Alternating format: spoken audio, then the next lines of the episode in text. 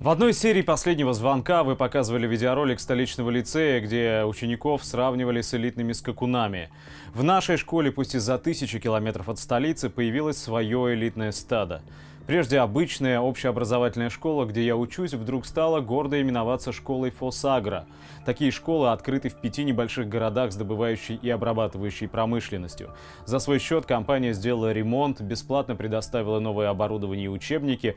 Вместо бюста Ленина на первом этаже теперь красуется сертификат Фосагра и рекламный баннер, объясняющий, что мы, фосагровцы, теперь элита нашей страны и нас ждет безбедное будущее и блестящая карьера – если решимся связать дальнейшую судьбу с этой компанией. Самых талантливых и перспективных учеников собирают в отдельные 10 и 11 ФОС агро-классы, обучение в которых включает в себя углубленные программы по физике, математике, информатике и химии.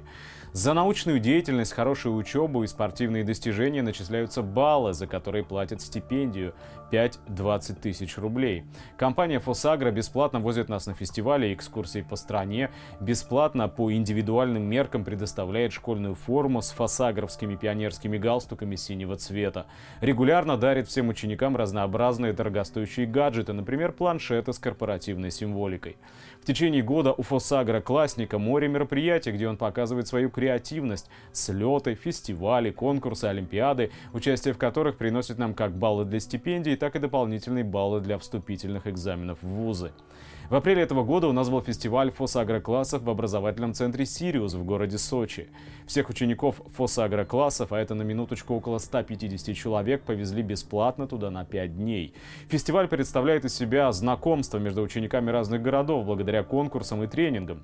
Каждый класс должен подготовить визитку, небольшое показательное выступление с танцевальными, вокальными и юмористическими номерами, которое познакомило бы всех остальных с особенностями города, из которого приехал класс, и добывающий промышленности, которая там есть. На самом фестивале в первые два дня 150 фосагровцев объединила репетиция «Показухи». Мы все пять классов репетировали в зале торжественный вход, хлопки, построение на фотографию, кто и когда задает какие вопросы, как общаться с телевидением и так далее. К чему все это было?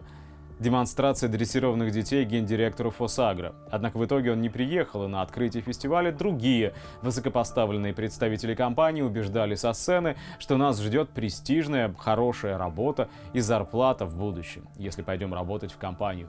Конкурс визиток, призванный раскрыть своеобразие и дружность каждого класса, превратился в однообразное и неразличимое восхваление компании, в обыгрывание пафосных лозунгов про Фосагра, больше похожих на слоганы рекламы из романа Generation P. Никто не придумывал шуточных номеров, никто не рассказывал о своей малой родине, только формальные тошнотворные оды компании, вдруг милостиво проливший на нас золотой дождь, превративший нас из захолустных школьников в перспективную будущую элиту.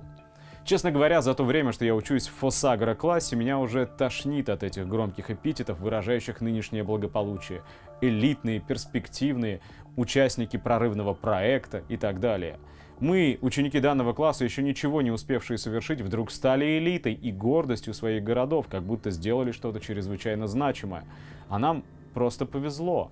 Фосагра случайно выбрала нас для удовлетворения своих меценатских благотворительных амбиций. Какова же будущая элита, авангард человечества? Мы с детства привыкли играть, строить из себя патриотов, участвуя в митингах в честь Дня Победы, привыкли имитировать преданность и рвение, когда на мероприятиях поем про великую Россию и великое Фосагра. Научились выжимать из себя энтузиазм, когда нас заставляют читать пафосные стишки благодарности большим пузатым дядям за заботу и щедрость к нам. Я бы не сказала, что мои одноклассники сильно заморачиваются на этот счет. Когда я заикаюсь об абсурдности и даже гнусности происходящего, меня успокаивают. Да ладно тебе, за это ведь дают баллы, а за них платят стипендию. Вот такое положительное подкрепление, как у собак Павлова. Хорошо, учитесь баллы, поддерживаете нынешний режим баллы, надел георгиевскую ленточку баллы, дал интервью, где рекламируешь Фосагра, опять баллы.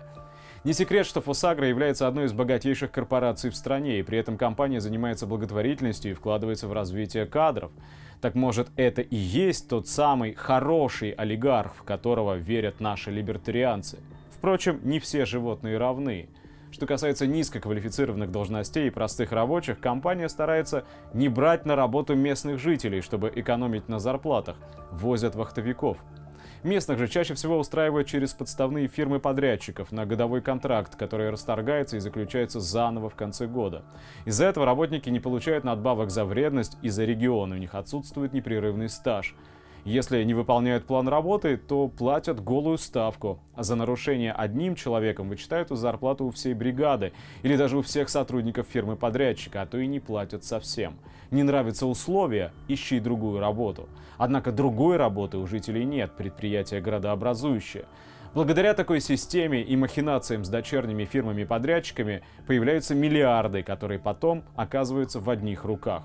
А дальше с барского стола щедро разбрасываются крошки, которых достаточно для запудривания мозгов простым людям, чтобы в будущем они добровольно стали гарантированными рабами. Каждый подарок, каждую стипендию в 15-20 тысяч я воспринимаю как подачку от щедрого милостивого государя. В то время как мой друг за чужую оплошность может работать в шахте два месяца без зарплаты. Самое страшное для меня, что у моих одноклассников нет осознания происходящего. В перерывах между хвалебными фестивалями они постят в Инстаграме что-то про рэперов, вышедших на митинги в Москве, про проклятый ОМОН, который бьет людей за зарплату, про то, как мы славим Фасагра за стипендию, про доброго Навального и нынешнюю кровавую систему. Считают, что все происходящее это пережитки совка, и надо просто сменить верхушку, чтобы жизнь кардинально изменилась а сами, между тем, продолжают носить бесплатную форму и получать выслуженные раболепством деньги. А в том, что какая бы говорящая голова ни была у власти, все богатства и ресурсы страны будут у этих щедрых толстых мужчин из наших лживых песен. В этом они не видят ничего плохого. Главное, власть, ограничивающую свободу мамкиных атлантов в интернете, свергнуть. Тогда-то заживем. И пока есть родители, которые кормят, пока есть невидимая рука, которая платит деньги за твой голос, никто не захочет разбираться в системе, в том, что плохо, а что хорошо. Ведь за это не дают баллы, а следовательно и стипендию.